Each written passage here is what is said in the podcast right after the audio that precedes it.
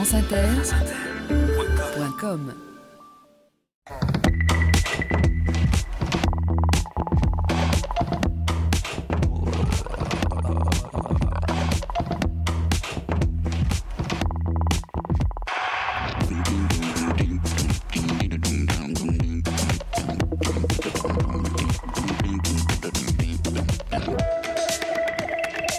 Sur les épaules de Darwin, Jean-Claude Amezen.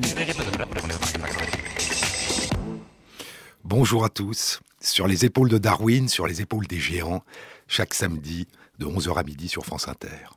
Chaque semaine, nous allons nous hisser sur les épaules des géants pour essayer de voir plus loin, pour essayer de découvrir les frontières toujours nouvelles de la science et les relations toujours nouvelles entre science et éthique, science et société.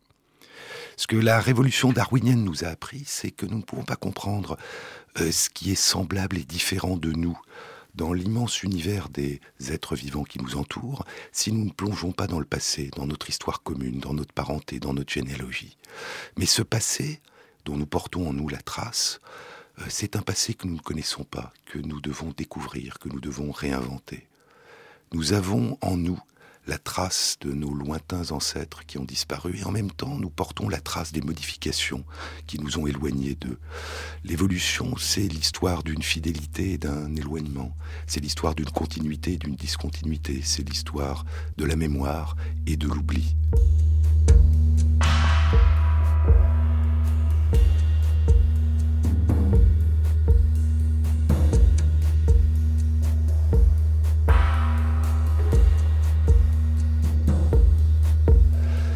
Cette mémoire inscrite en nous, nous devons la découvrir. Nous la portons, mais nous ne la connaissons pas. Nous ne la ressentons pas. Et puis un jour, au cours de la longue évolution du vivant, la mémoire se transforme. La mémoire devient différente, nouvelle. C'est l'apparition de la conscience. Et la mémoire devient souvenir capacité de convoquer en soi le passé. Et Darwin était fasciné par l'émergence de la conscience. Il pensait que l'émergence chez des animaux de la conscience était aussi mystérieuse que l'émergence de la vie euh, il y a très longtemps. Ces différentes formes de mémoire, celle qui est inscrite en nous mais que nous ne connaissons pas, et puis celle qui nous permet de nous souvenir, il y a un moment où Darwin va les explorer ensemble. C'est l'été 1838, le mois d'août 1838. Il a 29 ans. Ça fait deux ans qu'il est revenu en Angleterre de son long voyage autour du monde. Et il est en train d'écrire en même temps trois séries de carnets secrets. Il y a les carnets secrets qu'il a appelés les lois de la vie, et dans lesquels il se penche sur ce qu'il appelle le long écoulement des âges, les centaines de millions d'années. Nous savons aujourd'hui les 3-4 milliards d'années d'évolution de la vie. Il dessine l'arbre de vie. Et puis, il vient de commencer un autre carnet, le carnet N, qu'il appelle interrogation métaphysique. D'où vient la conscience? Est-ce qu'un chien a une conscience? Est-ce que notre conscience est simplement le produit de notre corps? Et puis, ce mois d'août, il commence un autre écrit. Ses souvenirs d'enfance. Il les intitule Vie. Il est en train de plonger non pas dans des milliards d'années, mais il est en train de plonger dans sept ans. Et il essaye de se souvenir, de se rappeler et il s'aperçoit, lui qui explore des étendues de temps si longues, que ces sept années de sa vie sont assez obscures. Il y a des choses dont il se souvient mal. Il se souvient très peu, presque pas, dit-il, de sa mère qui est morte alors qu'il avait à peine un peu plus de huit ans. Peut-être, dit-il, parce qu'elle était invalide et que son souvenir est douloureux. Peut-être parce que ses sœurs avaient décidé de ne pas en parler. Et il s'interroge sur la mémoire. Qu'est-ce que la mémoire? Qu'est-ce que cette capacité que nous avons d'inscrire en nous un passé disparu? Quel est ce moi en nous qui dit je et se transforme en permanence? Gardant le souvenir de notre identité alors que nous nous transformons. Qu'est-ce que la mémoire? C'est ce que nous allons découvrir aujourd'hui.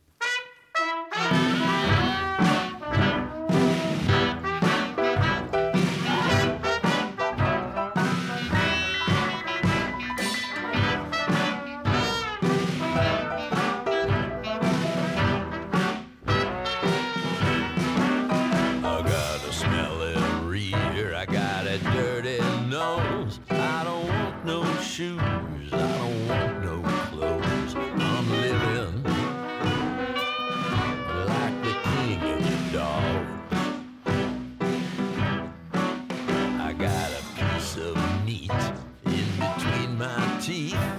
I'll bite your throat if you move on me.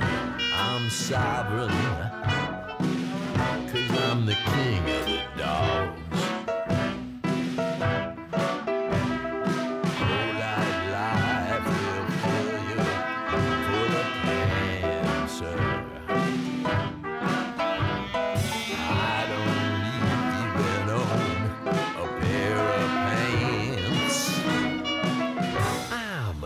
Dancer, baby.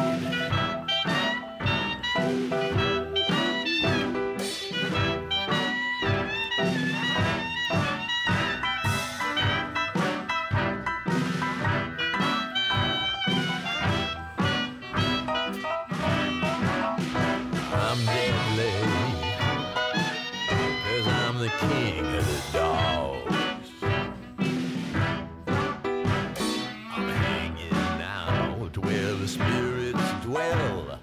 Smell the things that you cannot smell. I'm deadly. I'm the king of the. Jean-Claude Amezen sur France Inter. Qu'est-ce que la mémoire? C'est une propriété étrange. La mémoire est à la fois l'empreinte en nous de ce que nous avons vécu, de ce que nous avons rencontré, et elle est en même temps la modification que cette empreinte a causée. Si nous nous souvenons de quelque chose, c'est que cette rencontre, cet événement nous a transformés. Nous ne nous souvenons pas de ce qui n'a eu aucun effet sur nous. Et c'est pourquoi celui qui se souvient n'est jamais le même que celui auquel il est arrivé quelque chose, parce que cette rencontre, cet événement l'a transformé.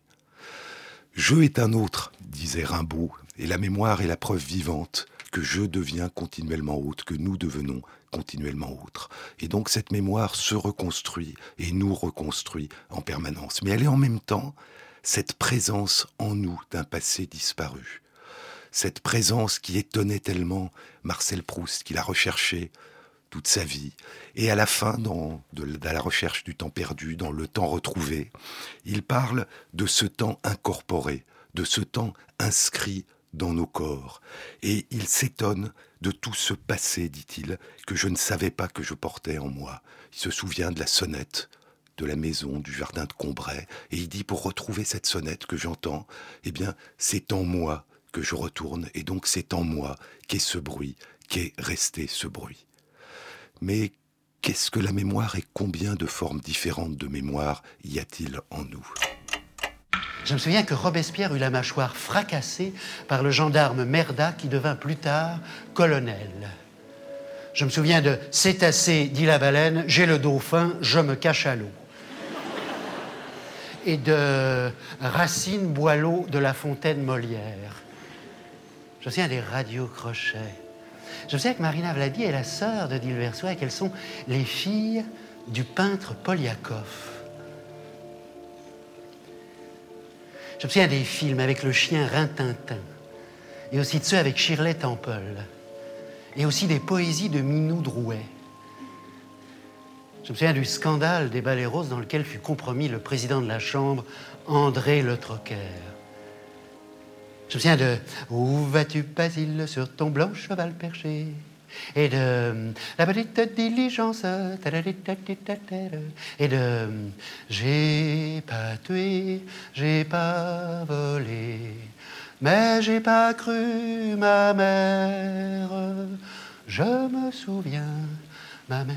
Je me souviens de la feuille d'impôt de Chaban Delmas. Sur les épaules de Darwin, Jean-Claude Amezen. Je me souviens Georges Perec, dit et joué par Samy Frey. Combien de formes différentes de mémoire avons-nous en, en nous-mêmes Et combien de formes différentes peuvent coexister? Il y a la mémoire consciente. On sait qu'on a vécu quelque chose. Euh, la mémoire qu'on peut dire, qu'on appelle la mémoire déclarative. Et cette mémoire elle-même est composée d'une mémoire des faits.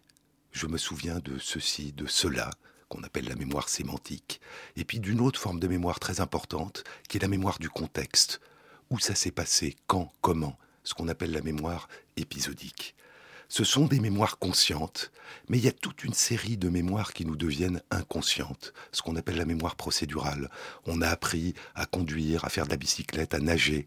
On se souvient qu'on a appris, mais on fait les choses sans avoir besoin et sans même faire appel à notre mémoire consciente. On les fait de manière automatique. Et puis il y a même une forme de mémoire essentielle pour nous, dont on a oublié qu'on l'a appris, comment on l'a appris. C'est la mémoire de la langue que nous parlons, de notre langue maternelle.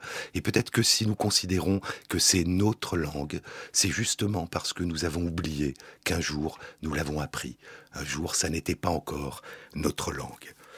Il y a certains accidents, certaines maladies qui révèlent la dissociation possible de ces mémoires, qui révèlent le fait qu'elles sont parcellaires, différentes il y a des cas où on ne se souvient pas de qui on est, mais on se souvient, on sait faire tout ce qu'on a appris avant. ¿Sabes quién soy? No sé quién soy. Si tu veux manger, il faut venir à table. D'après ces relevés, je pense que je pense que je devrais être plus près de la côte. Qui a fait ça? C'est toi qui as fait ces nœuds? Alors ça commence à revenir. Non, non, ça commence pas à revenir. Ça revient pas. Les nœuds, c'est comme le reste. Il y avait un bout de corde, j'ai pondu ça. C'est pareil pour un tas de trucs. Je sais lire, je sais écrire, additionner, soustraire, faire le café, mélanger un jeu de cartes, mettre les Ouais, pièces ouais, sur un ça échiquier. revient, mais... Non, putain, ça revient pas Rien ne revient, j'ai beau essayer Sans résultat, je tourne en rond comme un aveugle Tu dois reprendre des forces. Ça reviendra plus tard. Et si ça revenait jamais? On va accoster demain et je n'ai aucune identité, je suis personne. La mémoire dans la peau, un film de Doug Liebman avec Matt Damon. Le héros ne sait plus qui il est, mais il se souvient, il sait faire tout ce qu'il a appris auparavant et dont il ne se souvient pas. Et puis il y a d'autres formes de dissociation de la mémoire. Il y a une petite région dans le cerveau, l'hippocampe, qui joue un rôle crucial dans l'inscription en nous des souvenirs qui vont être durables. Et lorsqu'il y a des lésions de cette petite région, eh bien, la personne se souvient consciemment de tout ce qu'elle connaissait avant la lésion, mais elle est incapable d'inscrire en elle de nouveaux souvenirs conscients. Et puis, il y a souvent, bien qu'il y ait cette incapacité à inscrire consciemment des souvenirs, il persiste une capacité à apprendre, à faire de la bicyclette, à faire euh, ce dont parle le héros de la mémoire dans la peau. Simplement, on ne se souvient pas du tout qu'on l'a appris. Et donc on voit à quel point mémoire consciente et mémoire inconsciente se mêlent, et à quel point il y a dans notre mémoire une part inconsciente que nous oublions, qui joue un rôle essentiel.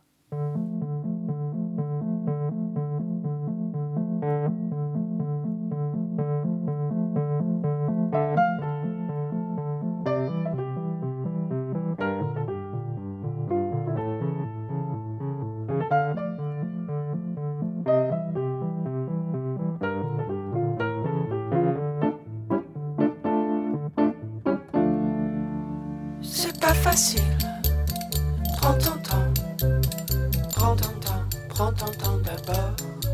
Tu es mon ami. Mon meilleur ami. Prends ton temps. Prends ton temps d'abord. Ah, ah. Ah. Tu fais ami avec des lucioles. Je ne peux pas dire que cette chose m'étonne. Mais les choses qu'elles disent nous restent cachées. Pour nous les expliquer. Yes, you've been called to tell us what they mean. It's a plot though. I told you so. I'm wising up, I'm wising up to them. They seem like good friends, best friends. But I'm wising up, I'm wising up to them.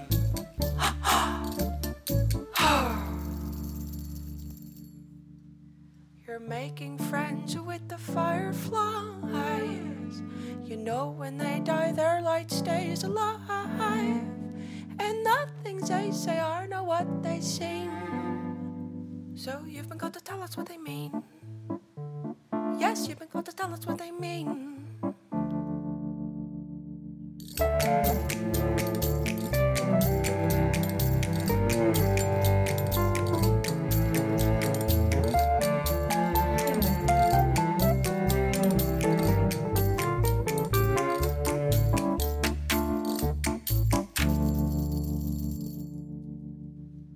Tu fais ami avec les lucioles. Je ne peux pas dire que cette chose m'étonne.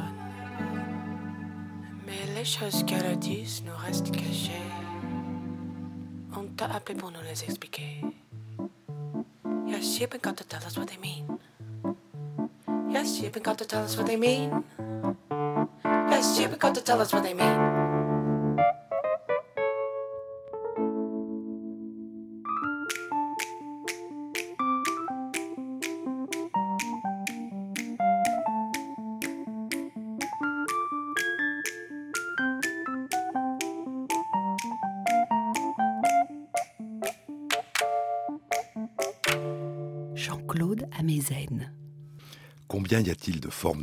Différentes Il y a la mémoire à court terme, celle qu'on ne retient que quelques minutes ou quelques heures, un numéro de téléphone qu'on a entendu et puis il disparaît. Et puis il y a la mémoire durable, celle qui peut durer très longtemps, qui peut persister toute la vie, la mémoire à long terme. Quelle est la différence entre ces deux mémoires? Comment est-ce qu'elles s'inscrivent en nous? Pour comprendre, remontons un peu dans le passé. En 1939, un jeune garçon âgé de 10 ans quitte l'Autriche nazie avec son frère, avec son grand frère, et part aux États-Unis. Il va être passionné d'histoire, il veut comprendre comment il se comment il se fait que des peuples se font la guerre, comment il se fait que des gens soient exclus, qu'il y ait ces, ces conflits, ces affrontements. Et puis il rencontre des psychanalystes qui ont connu Freud à Vienne, et il devient passionné non plus par l'histoire, mais par la mémoire. Comment est-ce que la mémoire s'inscrit en nous? Et il décide de devenir psychiatre. Et puis il s'aperçoit qu'au fond, le cerveau humain est tellement compliqué que c'est très difficile d'aller comprendre des choses de, de ce type. Et il va rencontrer des héritiers de Darwin, ceux qui pensent que notre parenté avec les animaux fait qu'on peut rechercher des caractéristiques complexes chez nos parents très éloignés. Et il va prendre comme modèle d'étude un petit animal, un animal très éloigné de nous, un mollusque, qu'on appelle la limace ou le lièvre des mers, qui a 30 cm de long et qui a comme particularité de n'avoir que 20 000 cellules nerveuses. Nous avons un milliard de cellules nerveuses dans notre cerveau et beaucoup de ces cellules nerveuses, de l'aplysie, c'est le nom de ce mollusque, sont visibles à l'œil nu. C'est des cellules géantes et donc elles sont faciles à étudier ce petit animal est capable d'apprendre, apprendre à répondre à des dangers, ou au contraire, ce qui nous arrive aussi à s'y habituer. Nous sursautons lorsqu'il y a un cri, et puis si nous pensons que c'est quelque chose qui n'est pas dangereux, ben nous nous habituons, nous finissons par ne plus entendre ce cri. Et donc il va étudier la mémoire, la mémoire à court terme et la mémoire à long terme chez ce petit mollusque qui dure. Euh, Jacques Monod disait ce qui est vrai pour la bactérie est vrai pour l'éléphant. Et ce que ce chercheur, Eric Kandel, va montrer, c'est que ce qui est vrai pour ce petit mollusque est vrai aussi en partie pour l'être humain. Il aura le prix Nobel de médecine en, l'an 2000, et ce qu'il a trouvé, c'est que l'une des différences essentielles entre la mémoire à court terme, celle qui dure pas longtemps, et la mémoire à long terme, c'est que la première consiste en un renforcement des connexions qui existent entre nos cellules nerveuses. Elles deviennent plus étroites, on se souvient, mais ça dure pas longtemps. Par contre, lorsqu'il y a apprentissage, répétition, cette mémoire à long terme naît du fait que de nouvelles connexions apparaissent entre les cellules nerveuses. Quelque chose se modifie et cette modification des réseaux de communication à l'intérieur de notre cerveau est le support de cette transformation qu'est l'inscription en nous de la mémoire.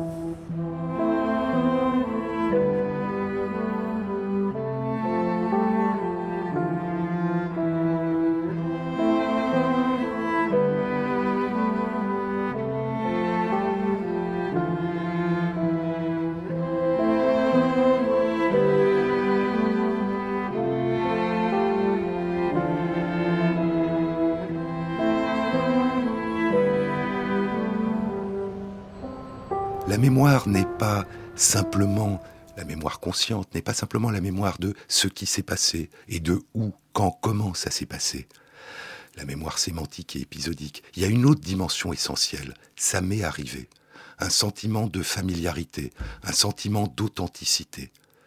Je vous parlais de ce moment l'été 1838 où Darwin, âgé de 29 ans, commence à plonger dans ses souvenirs d'enfance. Le premier souvenir dont il se rappelle est un souvenir lorsqu'il a à peu près 4 ans. Il est sur les genoux de sa sœur Caroline, elle est en train d'éplucher une orange, et puis il voit une vache qui passe devant sa fenêtre, il sursaute, et sa sœur lui fait une entaille involontairement au menton. Il se souvient de cet épisode, il a l'entaille et la cicatrice, mais il y a quelque chose qui le dérange. Il ne se souvient pas de la douleur. Il ne se souvient pas que ça lui soit arrivé à lui. Et il se demande, est-ce que vraiment c'est un souvenir ou est-ce qu'on me l'a raconté?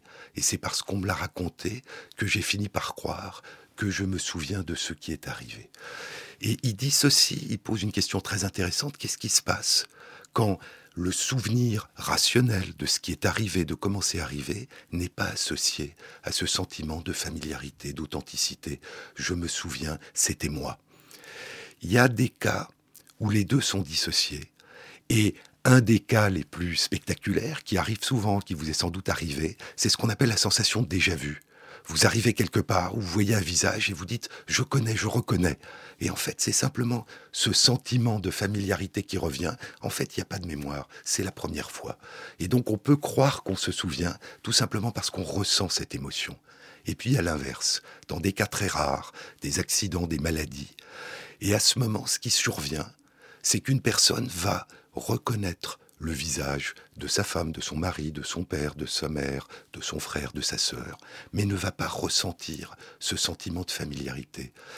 Et la personne va en déduire que si elle reconnaît mais qu'elle ne ressent rien, c'est que ça n'est pas la même personne. C'est un imposteur, c'est quelqu'un qui a pris sa place. Et donc on voit à quel point la complexité de notre mémoire fait sa richesse, mais fait aussi sa fragilité, la possibilité qu'elle a de s'effondrer et de tomber un peu en morceaux qui se séparent.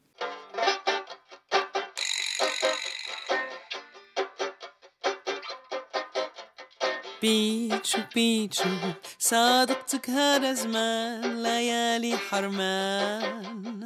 بيتشو بيتشو راقصة للروح ضيعان وحيران. بيتشو بيتشو أنا وانتي خواتات ماشيين شبهات.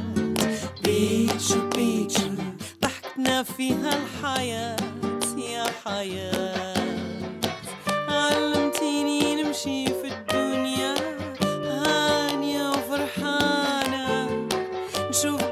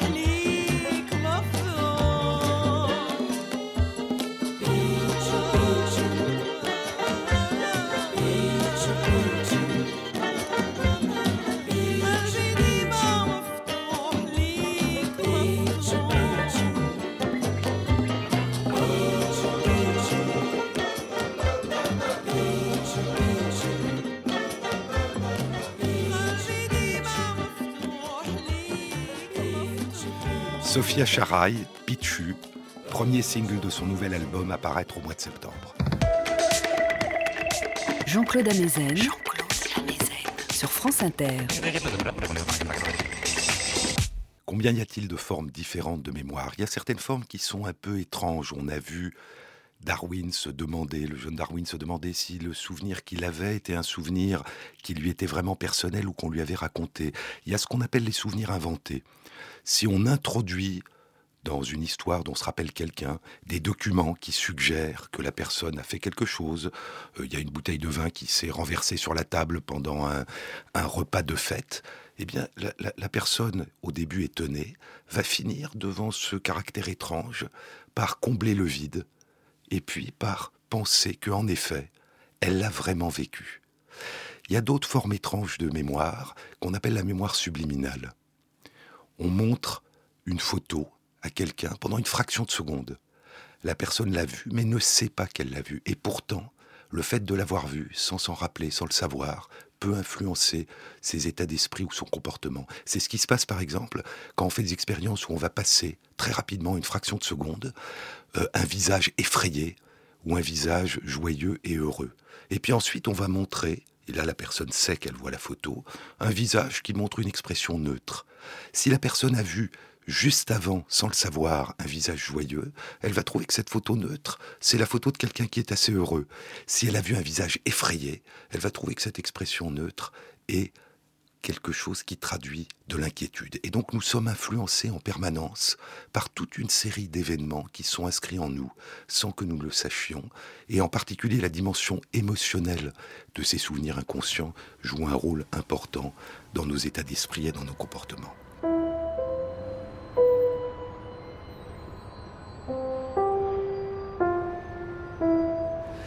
La mémoire, de manière un peu étonnante, ne se modifie surtout que si l'on s'en sert. Il suffit de se souvenir pour qu'un souvenir puisse se modifier. Et c'est dû, des travaux récents l'ont montré, au fait que nous réinscrivons les souvenirs, ce dont nous venons de nous rappeler, dans des circuits nerveux qui sont différents de ceux dans lesquels ils se sont inscrits la première fois.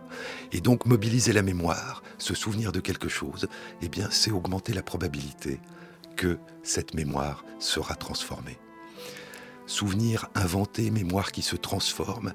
Il y a quelque chose de très important. On pense que la mémoire nous parle du passé, de ce qui est arrivé, de ce qui a disparu.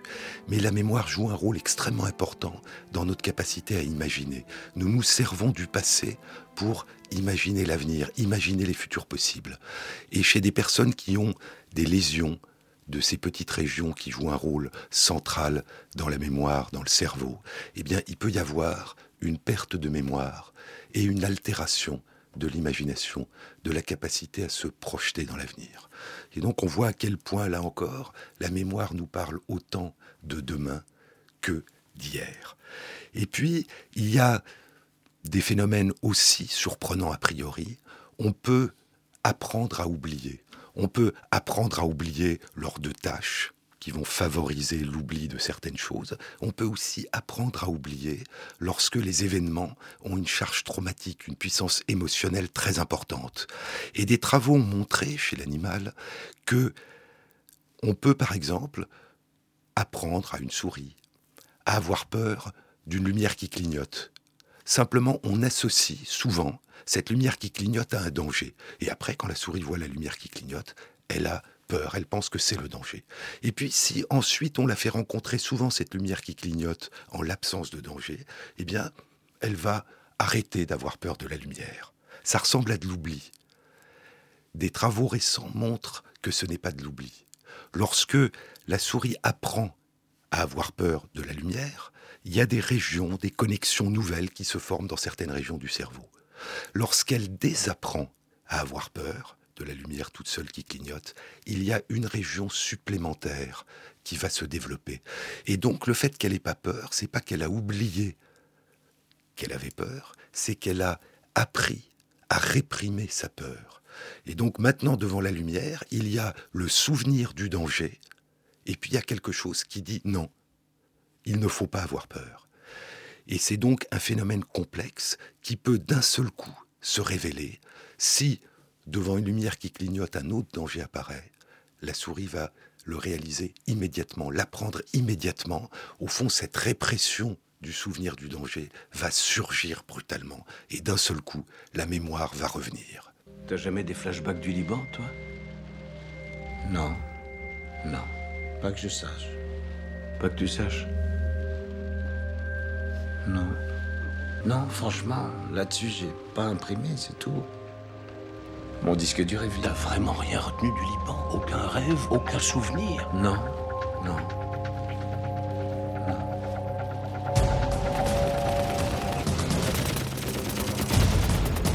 Et soudain, il y a eu un déclic dans le taxi qui me ramenait à l'aéroport d'Amsterdam.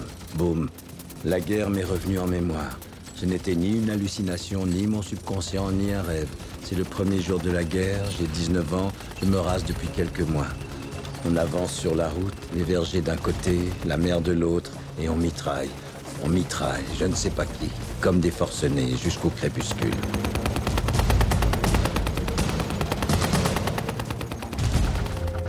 Valse avec Bachir, un très beau film d'Harry Follman.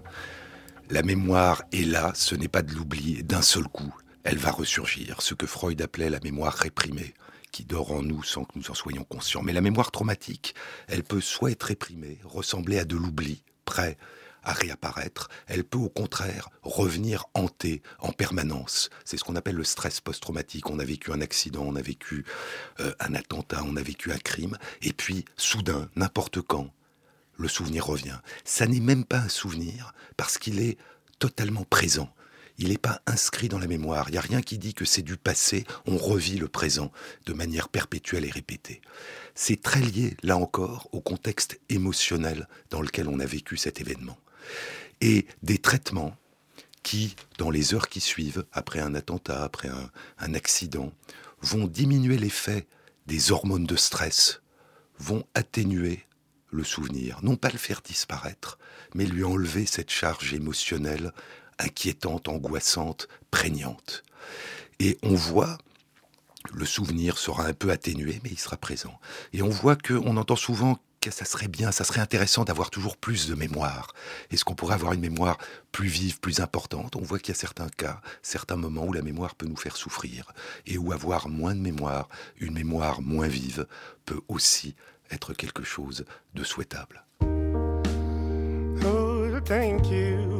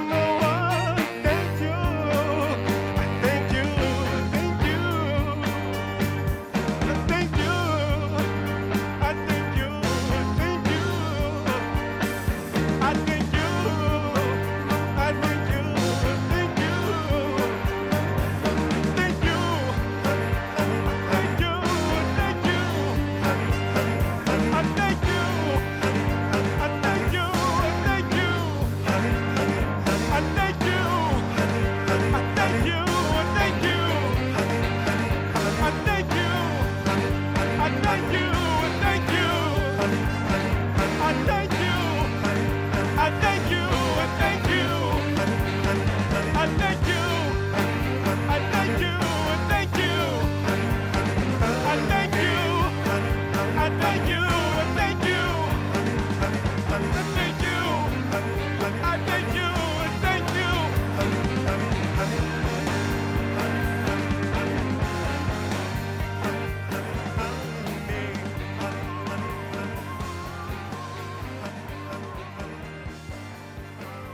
Anthony and the Johnsons, Thank You for Your Love, premier extrait du nouvel album Swan Lights, un album France Inter qui sortira le 11 octobre. Jean-Claude sur France Inter. La mémoire, c'est ce qui persiste en nous de ce qui a disparu.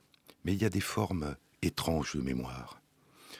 Il y a une mémoire particulière qui est lorsqu'on a perdu un bras, une jambe, eh bien la, la persistance, l'impression que cette jambe, ce bras est toujours là. Il peut faire souffrir, on a des douleurs, un membre qui est absent, ou il peut bouger dans des situations bizarres, inconfortables, qu'on voudrait changer. C'est ce qu'on appelle la sensation de membre fantôme. L'amiral Nelson, au cours d'une bataille navale dans les îles Canaries, va être amputé de son bras droit.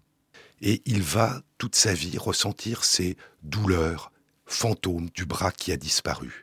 Et de manière assez touchante, euh, Nelson dira que il voit là la preuve de l'immortalité de l'âme. Parce que si un bras qui a disparu, qui n'est plus là, peut continuer à le faire souffrir, c'est qu'il y a présence, persistance immatérielle des choses, et que donc notre âme peut persister après notre disparition. Ce que Nelson n'imaginait pas, euh, c'est que ce bras ne persistait pas en tant que tel. Ce bras, la sensation de ce bras qui lui faisait mal, était en lui, était incorporée.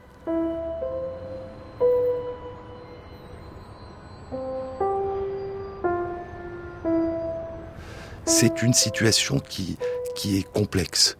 Les chercheurs, les médecins, pendant des siècles, se sont demandé comment il pouvait se faire que ce qui avait disparu puisse faire mal ou bouger. Et puis au début des années 90, un chercheur américain, Ramachandran, va découvrir une cause et va trouver un traitement. Un traitement un peu étrange. Et pour comprendre de quoi il s'agit, il faut remonter de quelques dizaines d'années dans le temps.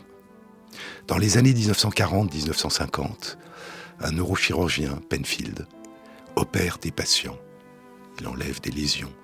Et pour vérifier que il ne va pas enlever une partie importante du cerveau, il stimule avec des électrodes les régions qui entourent les lésions. Et il découvre ce qui avait déjà été découvert chez des animaux.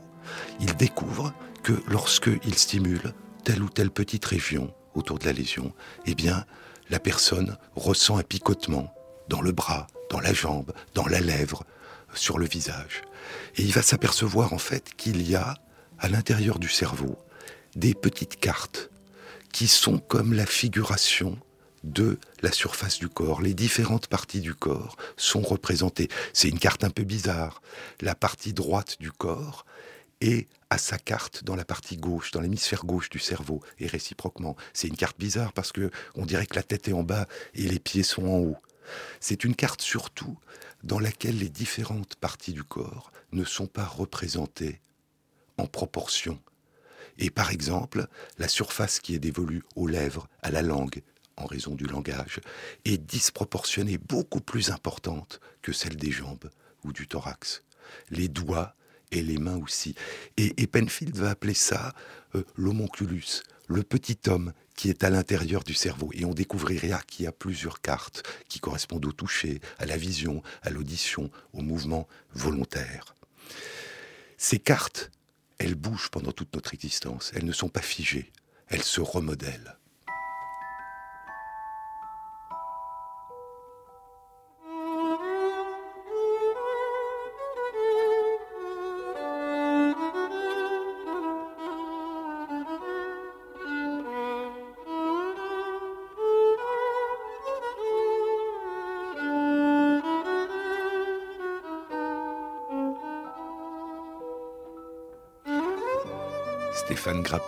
Chez les violonistes par exemple, qui utilisent avec virtuosité les doigts de leur main gauche, eh bien, la carte, la région dans le cerveau qui correspond au doigt de la main gauche va prendre une place de plus en plus importante, disproportionnée. Et donc ces cartes bougent, se remodèlent en fonction de ce que nous avons vécu. Et ce que Ramachadran va penser, ce que ce chercheur va penser au début des, des années 90, c'est que peut-être les douleurs des membres fantômes, c'est que la carte la région de la carte qui correspond aux membres amputés n'a pas disparu. Il va découvrir chez certains patients que lorsqu'ils bougent les lèvres ou qu'on leur touche la lèvre, eh bien, d'un seul coup, le bras fait mal. Comme si la carte du bras s'était mélangée avec la carte des lèvres. Et donc, il va inventé un traitement qui ressemble à un tour de magicien. Euh, il construit une espèce de boîte avec un jeu de miroir à l'intérieur, et puis la personne met son bras, qui lui reste dans la boîte, et puis le jeu de miroir lui donne l'impression que quand elle bouge ce bras, le bras qui manque est aussi en train de bouger. Et en regardant ce bras dont la personne sait qu'elle ne l'a pas bougé, eh bien petit à petit, le membre fantôme disparaît, la douleur disparaît, le, le membre s'évanouit. Il y, a, y a deux types de résultats. Euh, soit la personne perd son membre fantôme pendant qu'elle est en train de, de manipuler ce bras qui n'existe plus dans les jeux de miroir, mais quand elle ressort, le membre fantôme réapparaît. Soit elle est vraiment guérie. Et au bout d'un certain nombre de séances, le membre fantôme a disparu. Et donc, ce qu'on pense, qui est ce que pense Ramachandran, et c'est l'objet de recherche, c'est que la carte disparaît. Ce membre, en fait, n'a plus de correspondance. Et d'une certaine façon, la personne a appris à oublier ce membre. Et on voit l'importance qu'il y a dans la mémoire du phénomène, encore une fois, d'oubli. Euh, la personne réalise qu'elle a perdu ce membre elle oublie réellement, inconsciemment et consciemment, la présence de ce membre qui la hantait.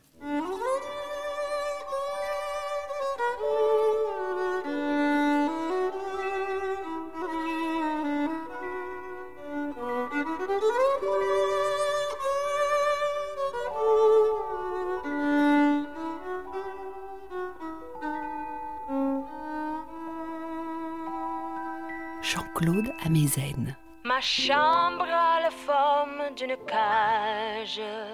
Le soleil passe son bras par la fenêtre. Les chasseurs à ma porte comme les petits soldats qui veulent me prendre. Je ne veux pas travailler, je ne veux pas. Je veux seulement oublier et puis je fume. Déjà j'ai connu le parfum de l'amour. Un million de roses n'embâmerait pas autant. Maintenant une seule fleur dans mes entourages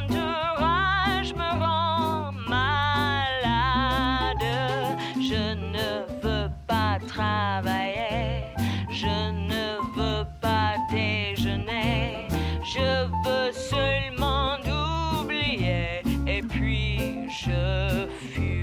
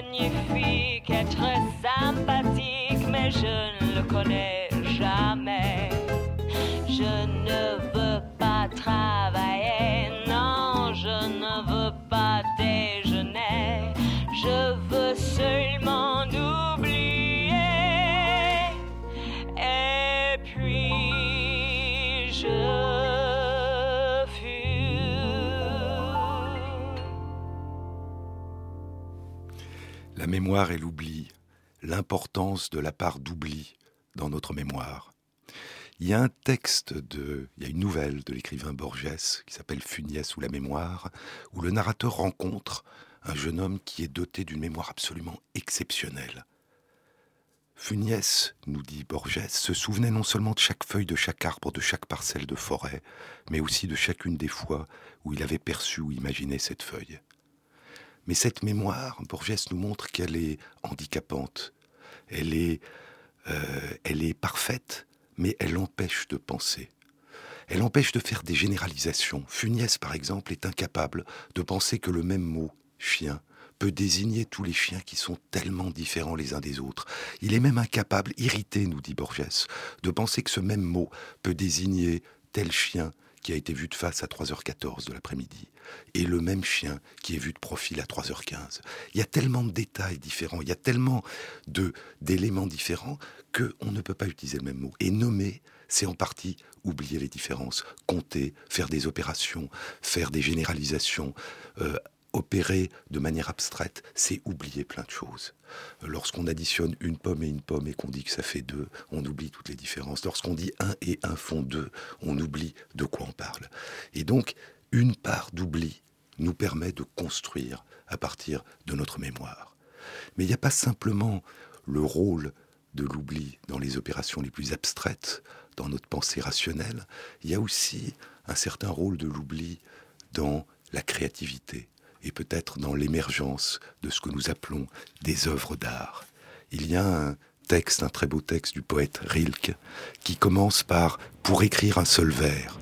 Écoutez, c'est Michel Aumont qui dit ce texte. Pour écrire un seul vers. Il faut avoir vu beaucoup de villes, d'hommes et de choses. Il faut connaître les animaux. Il faut sentir comment volent les oiseaux, savoir quels mouvements font les petites fleurs en s'ouvrant le matin.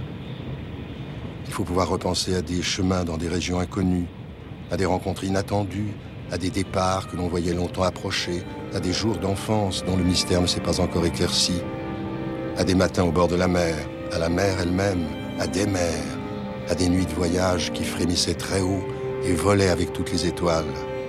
Et il suffit même pas d'avoir des souvenirs, il faut savoir les oublier quand ils sont nombreux, et il faut avoir la grande patience d'attendre qu'ils reviennent, car les souvenirs eux-mêmes ne sont pas encore cela.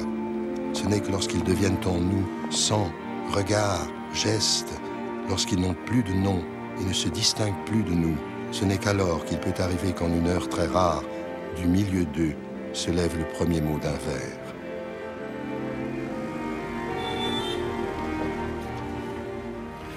Michel Aumont disant un texte de Rilke dans Clara et moi, un film réalisé par Arnaud Villard. Il peut alors se produire qu'au cours d'une heure très rare, le premier mot d'un vers surgisse. Nous sommes faits de mémoire et d'oubli, et cet oubli joue un rôle extrêmement important dans notre capacité à nous reconstruire en permanence, à nous adapter, à changer. Mais notre mémoire n'est pas simplement notre mémoire individuelle, elle concerne les autres. Notre mémoire inclut tous les autres, non seulement ceux que nous avons rencontrés, ceux que nous avons connus, mais ceux dont on nous a parlé, euh, ceux qui nous ont précédés, ceux qui vivent très loin, ceux qui vivent plus près. Et là, l'oubli a une autre conséquence. Il y a des conflits de mémoire, il y a des effacements de mémoire. Cette mémoire collective, elle est aussi en permanence en train de se remodeler, de ressurgir. Et la mémoire de l'esclavage, des colonisations, des génocides, des massacres et des guerres est souvent un enjeu d'oubli ou de souvenir.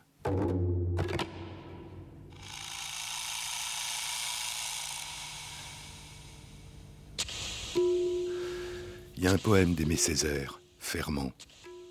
Ta solaire à coups de crosse enfoncée jusqu'au cou, ils l'ont transformée en carcan. Ta voyance, ils l'ont crevée aux yeux, prostituée ta face pudique, emmuselée, hurlant qu'elle était gutturale ta voix qui parlait dans le silence des ombres. Afrique, ne tremble pas, les jours oubliés qui cheminent toujours, les choses cachées remonteront la pente des musiques endormies. Notre mémoire est une mémoire collective et il faut sans cesse la revisiter pour vérifier qu'elle n'est pas l'oubli, l'effacement des autres, qu'elle ne confisque pas la mémoire des autres, que la mémoire des autres que nous avons est une mémoire qui n'inclut pas leur propre mémoire. Et donc il faut revenir, il faut redécouvrir ce passé. Le poète T.S. Eliot disait La fin est l'endroit d'où nous partons, le présent, la fin, aujourd'hui. Nous n'aurons de cesse d'explorer, et la fin de toutes nos explorations sera d'arriver à l'endroit d'où nous sommes partis et de connaître le lieu pour la première fois. Recommencer, redécouvrir, écouter les autres, écouter leur histoire, confronter leur mémoire à notre mémoire, et construire, reconstruire sans cesse une mémoire collective dans laquelle chacun puisse prendre sa place à part entière.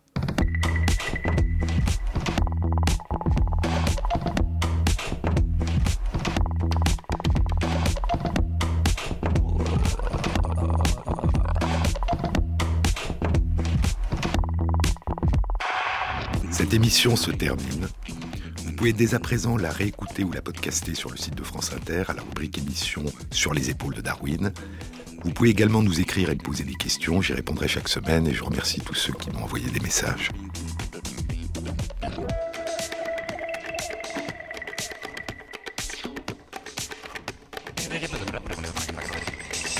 Cette émission a été réalisée par Michel Billou et préparée par Ophélie Vivier. Bon week-end, à samedi prochain, bonne semaine à tous.